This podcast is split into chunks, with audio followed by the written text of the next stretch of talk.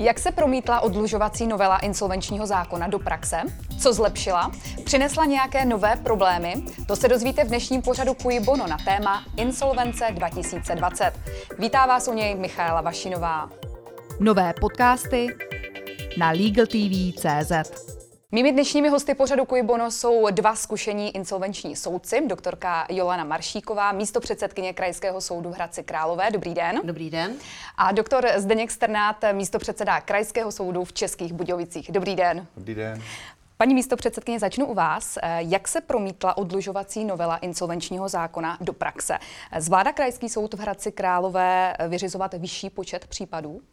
Eh, novela znamená pro všechny krajské insolvenční soudy, řekla bych, až dramatický nárůst práce. Příčinou toho je, že novela zjemnila podmínky pro přístup dlužníků do odlužení. Po novele mohou tedy podávat návrhy i ti dlužníci, kteří dříve nebyli schopni splnit ekonomickou nabídku. My jsme se velmi báli toho, jak se nápad zvýší. Nakonec se zvýšil, řekněme si, jenom o 100%.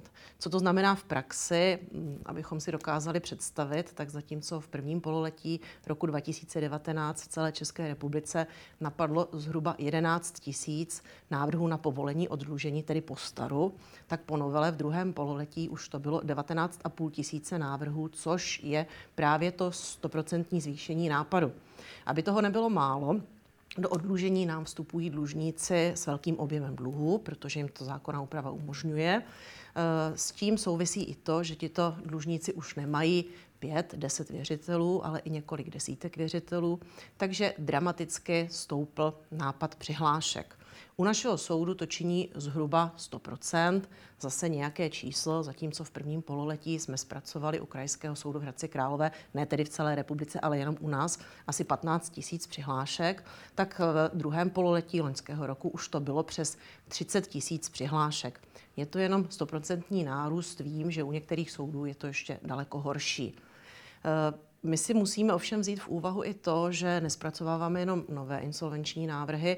Trošičku máme smůlu v tom, že ten zvýšený nápad nás zastihl v době, kdy končíme pětiletá oddlužení, která byla zahájena v roce 2014. To byl ten velmi silný ročník. A e, celá Česká republika vlastně skončila v roce 2019 přes 30 eh, tisíc eh, insolvenčních řízení, což odpovídá v podstatě ročnímu nápadu. Takže my nejenom, že zpracováváme ten roční nápad, ale také se vracíme k těm starým věcem a ono mnohdy dá víc práce posoudit podmínky, zda je odlužení splněno, zda můžeme dlužníkovi přiznat odlužení, čili to řízení skončit, než na začátku rozhodnout o úpadku a dlužníkovi to odlužení povolit. Takže velký balík práce tady je vlastně ještě s tím ukončováním těch insolvenčních řízení. No, zatím musím říct, že zvládáme, ovšem všeho do času. E, stojí nás to velké fyzické a psychické vypětí a to nemůže nikdo dlouhodobě zvládnout. Máme velké problémy se sháněním mm, administrativy, odborného personálu. Eh, nejsme schopni v podstatě ani udržet stávající stav, protože pokud nám zapisovatelka, asistent odejde do soukromé sféry za lepším výdělkem a dnes už i klidnější prací, bohužel musím říct, tak my nemáme těm novým, které k nám lákáme, tak moc co nabídnout. Práce máme hodně a v podstatě eh, ta nabídka eh, toho finančního hodnocení asi není taky taková, jak by si ti potenciální, zámě, eh, potenciální zájemci o práci u nás představovali. Takže mám velké obavy do budoucna. Pane místo předsedo, jak se zvýšil nápad u vás? I u nás v Českých Budějovicích ten nápad je v současné době zhruba dvojnásobný. Eh, což samo o sobě není tak dramatické číslo. My jako insolvenční soudy jsme od počátku hovořili o tom, že po nějakou dobu budeme schopni ten dvojnásobný nápad absorbovat, ale problém nastává právě s přihláškami, o kterých už mluvila paní doktorka Maršíková, kde ten nárůst těch přihlášek eh, je místy až trojnásobný i čtyřnásobný. Eh, já jsem si tady vytáhl statistiky za Českou republiku, čili jestli v květnu bylo v celé republice zapsáno zhruba 21 tisíc přihlášek, tak eh, třeba v říjnu, v listopadu ta hranice atakovalo 50 tisíc v rámci celé České republiky. A to je obrovská pracnost s těmi přihláškami. V absolutním čísle u našeho soudu ten nárůst znamená eh, od toho června plus 500 asi 50 insolvenčních řízení, což je eh, zhruba o třetinu až čtvrtinu více případů, než jsme měli před tou novelou. Zahlcena je především vyšší podatelná, tedy místo, kde se scházejí veškerá ta podání pro insolvenční řízení. My jsme museli podatelnu posílit a řekl bych s vypětí všech sil eh, na našem soudu ještě zvládáme ty lhůty, které zákon eh, v insolvencích předepisuje, ale mám již zprávy od kolegů z Brna, i z Krajského soudu v Ostravě, že oni dnes jsou již tak zavaleni touto novou agendou, že eh, vydali jakýsi přípis o tom, že prodlužují automaticky v insolvenčních řízeních insolvenčním správcům lhůtu pro podání podkladů pro schválení odlužení až o dva měsíce, protože skutečně není v jejich silách ty, eh, ten nárůst eh, insolvenčních případů zpracovat. A co novela zlepšila? Já bych řekla, že novela, pokud mám hovořit o soudech, co zlepšila pro soudy, tak nám mírně zjednodušila ten úvodní postup. To znamená vyhodnocení podmínek pro povolení a schválení oddlužení. Máme jednodušší podmínky pro přístup do oddlužení, eh, máme v podstatě jednodušší schvalovací metodu, ale to je v podstatě minimální část práce insolvenčních soudů. Takže ano, na začátku je to rychlejší, jednodušší jak pro dlužníka, tak pro insolvenční soudy. Ale pokud odlužení schválíme a máme dál v podstatě v tom procesu pokračovat, tak tam už bych hovořila jenom o narůstajících problémech a problémech. Takže jenom ten úvodní úsek je pro soudy jednodušší. A odpadly nějaké problémy, se kterými se soudy dříve potýkaly? Tak snad eh, jediný problém, alespoň z mého pohledu, eh, byl problém určité matematiky, jestli nám dlužník dosáhne na 30% oddlužení. Tedy jsme posuzovali výdělkové možnosti dlužníka, jeho předpokládané budoucí výdělkové možnosti. Eh, uvažovali jsme o výši dluhu, které nám dlužník uvedl v insolvenčním návrhu, propočítávali jsme náklady a zvažovali jsme, jestli dlužník má na o něch 30% pohledávek svých věřitelů. Tahle matematika už odpadla, ta ekonomická nabídka stojí úplně jinak a není vázána na eh, velikost dluhů dlužníka. Takže na začátku pouze nepočítáme, jinak bych řekla, že je všechno po starém. A přinesla novela naopak nějaké nové problémy? Jestli bych ještě mohl navázat hmm, na paní doktorku Maršíkovou, já osobně jsem očekával, že novela přinese mm, zjednodušení v agendě přeskoumávání podaných insolvenčních návrhů, neboť zejména pro zpracovatele insolvenčních návrhů.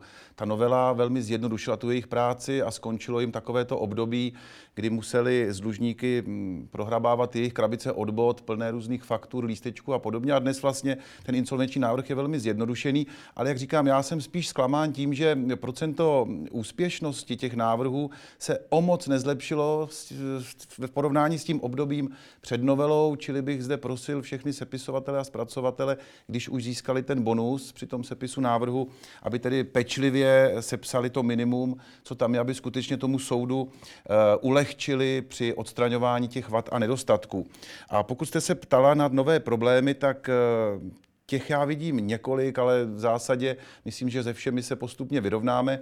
První je, že tady vedle sebe běží stále staré a no, starý a nový způsob odlužení. A ještě velmi dlouhou dobu tady poběží vlastně úprava platná do 1. června a úprava platná od 1. června a my to musíme v zásadě hlídat a ty změny tam jsou, nebo ty odlišnosti jsou tam poměrně velké. Co vidím jako velký problém, je, že ten nárůst eh, té agendy, především toho množství těch nových podání a přihlášek a návrhů, eh, zatěžuje velmi výrazně informační systém, který máme v insolvencích a tento informační systém v zásadě eh, nechci říct, že kolabuje, ale ty výpadky, které tam jsou, tak jsou dnes už mm, skoro bych řekl na denní bázi. My jsme o tom zrovna tento týden s kolegy ostatní místo předsedy velmi intenzivně komunikovali a to nás velmi brzdí v naší práci. Ty pravidelné, už skoro bych řekl, výpadky informačních systémů, které bohužel nebyly schopny absorbovat tento dramatický nárůst agendy. A pak tu jsou nějaké asi běžné výkladové problémy, s kterými jsme jako při každé novelizaci počítali. To je otázka speněžování chráněného obydlí, po případě speněžování zajištěného majetku, ale myslím si, že insolvenční soudy nebo respektive insolvenční soudci jsou entita, která je schopna spolu komunikovat a my velmi intenzivně společně ty problémy řešíme, což vede k tomu, že v zásadě by naším cílem mělo být, a to se nám i v rámci kolegy a insolvenčních místopředsedů daří, tu praxi v rámci České republiky když ne sjednocovat, tak alespoň výrazně přibližovat. Takže ten výkladový problém považuji za aktuální problém, ale na to jeho řešení pracujeme eh, velmi intenzivně vlastně od počátku, kdy ta novela nabyla účinnosti. Ministerstvo spravedlnosti připravuje na některé agendy nové formuláře. Hovoří se o tom, že formuláře urychlí práci soudu jen s kvalitní výpočetní technikou a programovým vybavením. Máte takové vybavení a funguje podle vás? No, eh, pokud jde o formuláře, musíme na úvod říct, že insolvenční úprava předpokládá, že jak věřitele, tak insolvenční správce budou komunikovat s insolvenčním soudem prostřednictvím formulářů. Asi je to správná cesta, protože Eh, máme-li na něco formulář, tak můžeme spíš předpokládat, že podatel nezapomene uvést vše, co v podstatě eh, po něm ta zákona úprava chce, protože je vlastně jednotlivými kolonkami z formuláře veden. Problém je v tom, že stávající formuláře v podstatě v mnohem neodpovídají nové právní úpravě, takže eh, vyplnění některých formulářů působí jak insolvenčním správcům, tak věřitelům velké problémy, aby všechno to, co po nich chce nová právní úprava, dokázali někam do toho formuláře umístit. Druhý, druhý problém s těmi starými formuláři je spíš technický, protože formulář, jak dobutuje eh, do datových schránek soudu na podatelnu přes vyšší podatelnu do našeho informačního systému, tak se někde na cestě, nikdo neví kde, občas ztrácejí data, takže mm, naši soudci, asistenti, zapisovatelky musí být ostražití a pořád e, kontrolovat, jestli nám přišla data v pořádku. To je strašně ubíjející práce a zase v tom množství nás to strašně zdržuje. E, všichni jsme si vědomi, že nové formuláře potřebujeme. Na nových formulářích se e, pracuje. Tady jsem mírně optimistická. První formulář je na světě v ostrém provozu. Je to návrh na povolení oddlužení. Byly tam určité problémy s jeho zaváděním z počátku, pokud šlo o přílohy, ty se vychytaly velice dobře. Další formuláře jsou v různém stádiu rozpracovanosti na cestě, jsou připomínkovány.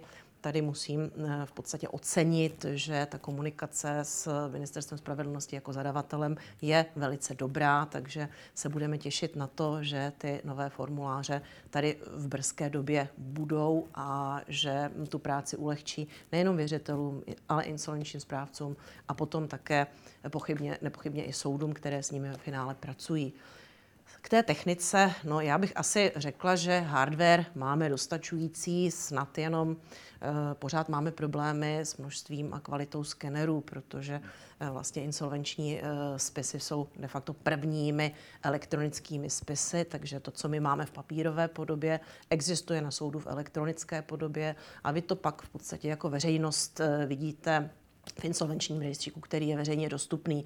To ovšem znamená každé papírové podání, které dojde k soudu, že tedy musí být převedeno do mm, podoby elektronické.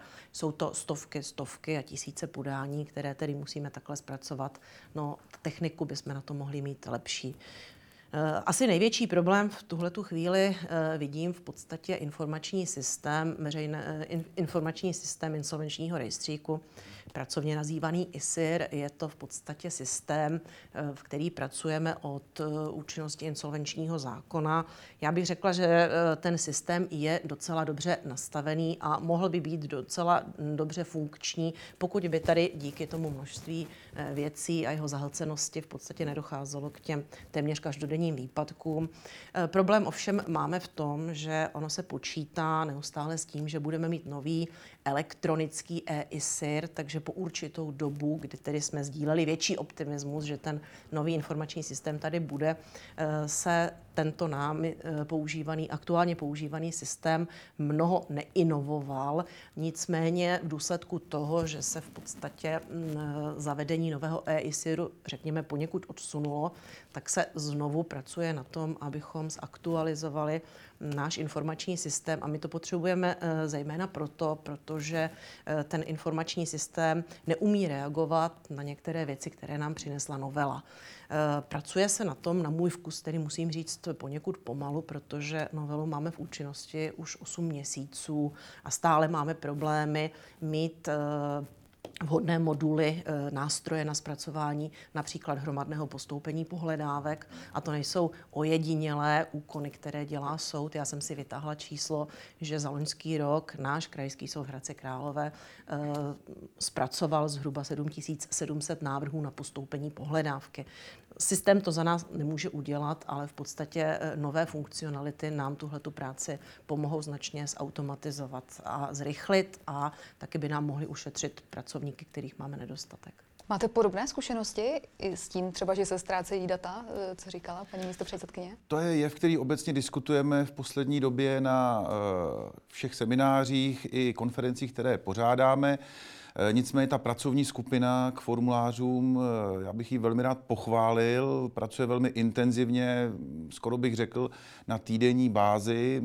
Připraveny jsou, bych řekl, v šuplíku už asi tři až pět dalších formulářů, kromě toho návrhu na povolení odlužení, které, se kterými jsme pravidelně i jako místo předsedové seznamování a myslím si, že pokud ty by se povedlo eh, dostat do života, do insolvenčního světa, tak si myslím, že by to všem z nás mohlo velmi usnadnit život, nejen tedy na soudech, ale řekl bych i té insolvenční justici v širším slova smyslu, za kterou já považuji insolvenční správce, advokáty, sepisovatelé návrhů, věřitele, dlužníky. Takže doufám také spolu s paní doktorkou Maršíkovou, že eh, budou ty návrhy, eh, ty formuláře velmi brzy již dispozici, až nám ten život usnadní. Odlužení splatí spotřebitelé věřitelům podle statistik až 50% dluhů. Živnostníci a korporace splatí věřitelům v konkurzu podle statistik jen něco mezi 3 až 5% Čím to podle vás je? Jak si to vysvětlujete? Já mám pocit, že, bych to řekl, že ten bankrot nebo ta insolvence je pořád ještě, eh, zejména v těch podnikatelských kruzích, zprosté slovo. Eh, Myslím si, že eh, problém je v tom, že eh, ty korporace, o kterých jste hovořila, chodí eh, do, do insolvence pozdě. V zásadě v době, kdy majetek již není téměř žádný a kdy pro uspokojení věřitelů nezbývá ničeho, kromě mm, toho, jak jste o tom již hovořila, těch pěti korun z každé půjčené 100 koruny a to je skutečně velmi tristní.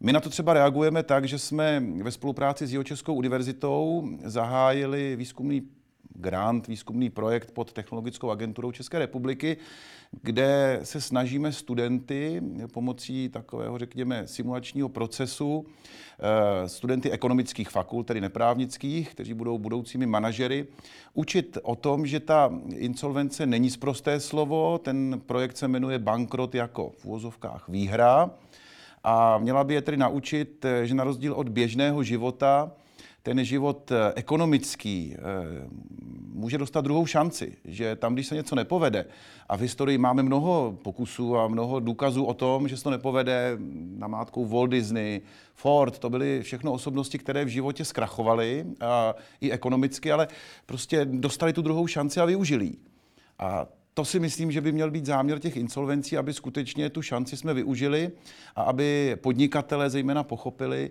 insolvenci jako podanou ruku státu a v zásadě vyhledali tu pomoc nebo vstoupili do té insolvence ještě včas. Druhá věc je, a to je protichůdný efekt té odlužovací novely, která teď byla schválena. Eh, já se domnívám, že ten optimismus s tím vysokým uspokojováním věřitelů v odlužení ten nám nevydrží, protože odlužení, která schvalujeme po 1. červnu, tak eh, mohu říct generálně vykazují eh, nižší předpoklad uspokojení eh, nezajištěných věřitelů, takže myslím si, že celková míra uspokojení po této novele eh, klesne, že těch úžasných 56% eh, nebo skoro 60%, které uvádějí statistiky za posledních 10 let v případě odlužení, tak eh, bude tažena dolů bohužel tou úpravou, která byla dnes přijata, která tedy v zásadě podlužnících nepožaduje, aby zaplatili svým věřitelům, pokud na to nemají a pokud přes, přesto vy, vy, vykážou veškeré možné úsilí, tak aby jim nezaplatili ani korunu. A toho já bych se také trochu bál. Čili tahle ta linie nám půjde dolů a přál bych si, aby nám stoupalo uspokojení v těch ostatních způsobech řešení insolvence. Věřitelé mohou žalovat jednatele a členy představenstev, když včas nepodají insolvenční návrh na firmu, kterou spravují. Mohou po nich požadovat, aby jim zaplatili to, co jim nezaplatí firma. Funguje to v praxi? No, řekněme to asi tak. Eh, zákon zní eh, na první pohled zcela jasně. Dlužník, který je právnická osoba nebo fyzická osoba, která je podnikatelem, jsou povinny na sebe podat insolvenční návrh bez zbytečného odkladu poté, co zjistili, že se v úpadku nacházejí nebo mm, že jim úpadek hrozí. Eh, věřitel, tuto povinnost mají v podstatě i statutární orgány eh, těchto eh, dlužníků. Je-li kolektivní statutární orgán, třeba představenstvo v akciové společnosti, tak tuto povinnost má každý člen statutárního orgánu, pokud je oprávněn jednat sám jménem této společnosti. Jak by to mělo probíhat prakticky? Věřitel by se měl obrátit na krajský soud, soud insolvenční, který by takovou žalobu projednával. Měl by doložit, že má za dlužníkem nějakou pohledávku. Měl by tvrdit a také doložit, že se někdy historicky v minulosti dostala ta společnost, ten jeho dlužník do úpadku a že statutární orgány tuhle tu povinnost porušily. Eh, tím v podstatě břemeno důkazní a břemeno tvrzení pro toho věřitele končí. Eh, tato odpovědnost, o které tady hovoříme, je založena na objektivním principu. To znamená, statutární orgány za tuto škodu odpovídají, leda, že by se vyvinili a oni toho moc, čím mohou v takovém sporu argumentovat, nemají. Oni můžou maximálně argumentovat a taky pochopitelně své argumenty pak musí obhájit tím, že i kdyby ten návrh podali včas, takže by k uspokojení pohledávky nedošlo, a nebo že tu svoji povinnost včas podat insolvenční návrh eh, nemohli splnit vzhledem k objektivním okolnostem, kterým nemohli ani předejít a eh, které v podstatě nemohli vyloučit. Zákon celkem eh, jednoduše, zdá se, definuje, co je škodou. Prostá matematika. Rozdíl mezi prostou zjištěnou pohledávkou v rámci insolvenčního řízení a částkou, které se věřitele dostal, věřiteli dostalo eh, k uspokojení v rámci toho insolvenčního řízení. Ona ta škoda de facto je uh, její přesná výše známa až v samém závěru insolvenčního řízení. Tady nám možná trošičku situaci může komplikovat to, že nejvyšší soud nas, eh, zastává dlouhodobě názor, že objektivní promlčecí lhuta je jenom tří letá a startuje v podstatě od začátku insolvenčního řízení, tak tam a předpokládám, že věřitelé, pokud budou podávat takovéhle žaloby, asi budou mít právní zastoupení, že do toho nepůjdou sami, si musí dát velký pozor na to, aby takové řízení zahájili včas. Eh, takže Zdá se pro věřitele, že to je v podstatě komfortní právní úprava. Přesto musím říct, že takové e, žaloby jsou ojedinělé. Já jsem se e, dívala e, v podstatě do našich rejstříků a za poslední dva roky jsem tam našla jednu žalobu.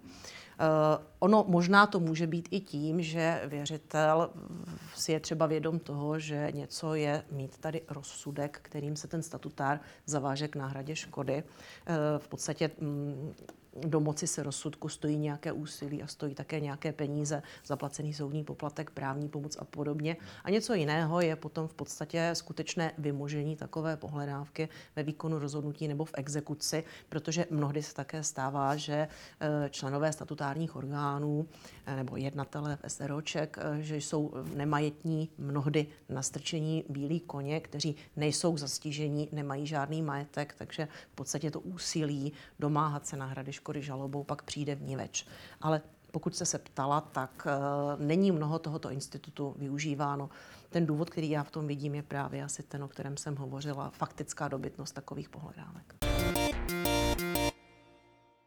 Subjektem insolvenčního řízení je kromě soudu a insolvenčního správce i státní zastupitelství. Jaká je přesně jeho role? Státní zastupitelství v těch insolvencích zastupuje takzvaný veřejný zájem. Zabývají se tím v té soustavě státního zastupitelství odborníci eh, v rámci netrestní agendy eh, státního zastupitelství, v rámci které je to dokonce, hm, pokud mám ty informace, jednou z priorit státního zastupitelství v rámci té netrestní agendy zajímat se tedy o insolvence. A musím říct z vlastní zkušenosti, že eh, v působnosti našeho soudu se tou problematikou zabývají mm, státní zástupci, kteří se v té věci školí, snaží se v té věci eh, dále dovzdělat, účastní se pravidelně našich seminářů. Vidím tedy, že ten tah na branku tam je. Proč tam jsou? No, ty státní zástupci z té netrestní agendy, oni sledují ta řízení a sbírají tam poznatky, které by mohli následně předávat svým kolegům v těch trestních agendách eh, pro účely eh, buď dalšího nebo zahájení nového trestního řízení. Tady eh, jsem si všiml v rámci té agendy státního zastupitelství, že je to především agenda odlužení, kde když ten dlužník eh, uvede v zásadě v rámci svého návrhu i v průběhu řízení potom řadu svých věřitelů, tak se může ukázat, že v době, kdy si již bral ty úvěry, tak eh, v zásadě si byl vědom a věděl, že již nemůže ty své věřitele uspokojit, eh, ač ty minulé, tak ty budoucí. Takže ta synergie soudů a státního zastupitelství je tady obrovská a já musím říct, já mám s jejich činností v rámci svých případů jen ty nejlepší zkušenosti. V insolvenčním řízení uplatňuje své pohledávky i stát, eh, finanční úřady a sociální zpráva. Mají pohledávky státu přednost před pohledávkami jiných věřitelů? Eh, musíme si tu otázku rozdělit na dvě části. Mm, pokud budeme hovořit o pohledávkách z titulu daní, eh, pojistného na veřejné zdravotní pojištění, pojistného na sociální zabezpečení, tak pak ty pohledávky, které vznikají v průběhu insolvenčního řízení, jsou takzvanými pohledávkami zapodstatovými, řekněme prioritními, které se uspokojí v rámci insolvenčního řízení v okamžiku jejich splatnosti. Jestliže na to v majetkové podstatě je dostatek finančních prostředků, tak jsou zpravidla uspokojeny relativně brzo a v plné výši. Bohužel některá insolvenční řízení vypadají tak, jak vypadají. To znamená, že je tady i mnoho těch eh, poúpadkových pohledávek, eh, takže eh, celkový výtěžek nepostačí na 100% jejich uspokojení. Ale řekněme, tady určitou prioritu můžeme vysledovat. Pokud jde ovšem o pojistné a daně za dobu před rozhodnutím o úpadku, tak pak tady stát žádnou prioritu nemá. Je to klasický mm, věřitel, který se musí řádně a včas, tak jako ostatní věřitele, banky, věřitele z obchodních vztahů, přihlásit do insolvenčního řízení a tyto pohledávky jsou uspokojovány v závislosti na způsobu řešení úpadku v konkurzu rozvrhem poměrně s ostatními věřiteli. To znamená, to je téměř to nulové uspokojení, o kterém jsme se tady bavili. V oddluženích, která nám ještě dojíždějí po staru, eh, v rámci eh, splátkových kalendářů eh, lze předpokládat, že dojde alespoň 30% uspokojení těch pohledávek. V nových oddluženích už ani toto nemůžeme v podstatě zaručit. Pokud jste se ptala, jak vykonávají e, tito věřitelé svá práva v insolvenčním řízení, tak jistě bychom mohli očekávat, nebo důvodně bychom očekávali, že v podstatě e, finanční úřady, e, zpráva sociálního zabezpečení zdravotní pojišťovny jako správci veřejných rozpočtů by měli víc než ostatní věřitelé vykonávat svá práva v insolvenčním řízení a vlastně hájit tak v podstatě zájmy státu, zájem na maximálním uspokojení těch pohledávek. Musíme si však uvědomit, eh, jak to může fungovat. Insolvenční řízení je už roky postaveno na tom, že v podstatě věřitelé, kdyby chtěli využívat účinně svá práva v insolvenčním řízení, mají tak silné pravomoci, že mohou v podstatě rozhodnout o tom, kdo bude insolvenčním správcem, mohou rozhodnout o tom, jakým způsobem v podstatě budeme úpadek řešit. Zda tady bude likvidační forma konkurs, zda tady bude sanační forma u podnikatelů reorganizace, jakým způsobem oddlužení budeme směrovat, jestli to bude splátkový kalendář, peněžení majetkové podstaty. Eh, tuhle tu vůli tvoří věřitelé hlasováním. Věřitelé hlasují podle výše svých pohledávek. Čím větší pohledávka, tím silnější hlas v oddlužení. Eh, tady musím bohužel říct, že za ty celé roky se ukazuje, a ani novela to nezlepšila, že věřitelé až na výjimečné případy, kdy jde o velká insolvenční řízení, zcela eh, na výkon svých práv rezignovali. A je stát eh, v insolvenčních řízeních aktivní, nebo kdo za něj eh, nejčastěji jedná? Eh, já bych řekla, že standardním zástupcem tohoto věřitele je pověřený pracovník. Pokud bych se někdy potkala s advokátem, tak by to asi nebyla standardní pohledávka z titulu daní nebo pojistného, ale bylo by to něco speciálního, co v podstatě vyžaduje vyšší odbornost, třeba to advokátní zastoupení. Na závěr eh, čeká nás implementace Evropské směrnice o preventivní restrukturalizaci. Co je podle vás lepší? Držet se spíše při zemi, navázat na dosavadní polistopadový vývoj insolvenčního práva a provést úspornou novelu insolvenčního zákona, nebo musíme mít eh, nový zákon o restrukturalizaci? No, eh, já bych řekla asi tolik. Ona to není jenom preventivní restrukturalizace, ale je to i oddlužení. Asi bychom měli připomenout, že eh, my podle směrnice musíme zapracovat do léta roku 2021 i institut oddlužení pro podnikatele, které by nemělo být delší než tři roky. Pokud se bavíme o tomto, tak si dokážu představit, že tady by nám skutečně eh, stačila nějaká neúplně eh, široká novela, která by upravila podnikatelské oddlužení. A v podstatě, co by bylo zapotřebí pro tento případ upravit, by bylo v podstatě eh, pořádně vymezit zdroje pro plnění odlužení, tedy jaké částky eh, se budou odvádět podnikateli při podnikatelské činnosti v tom oddlužení eh, ve prospěch věřitelů. Pak by to skutečně mohla být jakási drobnější novela. Pokud jde o tu preventivní restrukturalizaci, tak to je těžká odpověď na vaši otázku, protože ta restrukturalizace, alespoň tak, jak to vnímám v podstatě já, je nějaké soukromoprávní vyjednávání podnikatele, dlužníka eh, se svými věřiteli. A tady by podle mého názoru ta ingerence státu měla být minimální a ten proces vyjednávání by měl být naprosto minimálně svázán nějakými procesními pravidly. Eh, čím menší bude zásah státu do toho vyjednávání, tím tedy podle mého názoru lépe. Já bych čekala, že stát bude zasahovat jenom tehdy, když se poctivý dlužník bude snažit o restrukturalizaci a kdy mu eh, ty jeho poctivé snahy se budou snažit mařit někteří věřitelé, anebo obráceně, kdy se dlužník, nepoctivý dlužník, bude snažit tohoto institutu zneužít ve vztahu k svým věřitelům.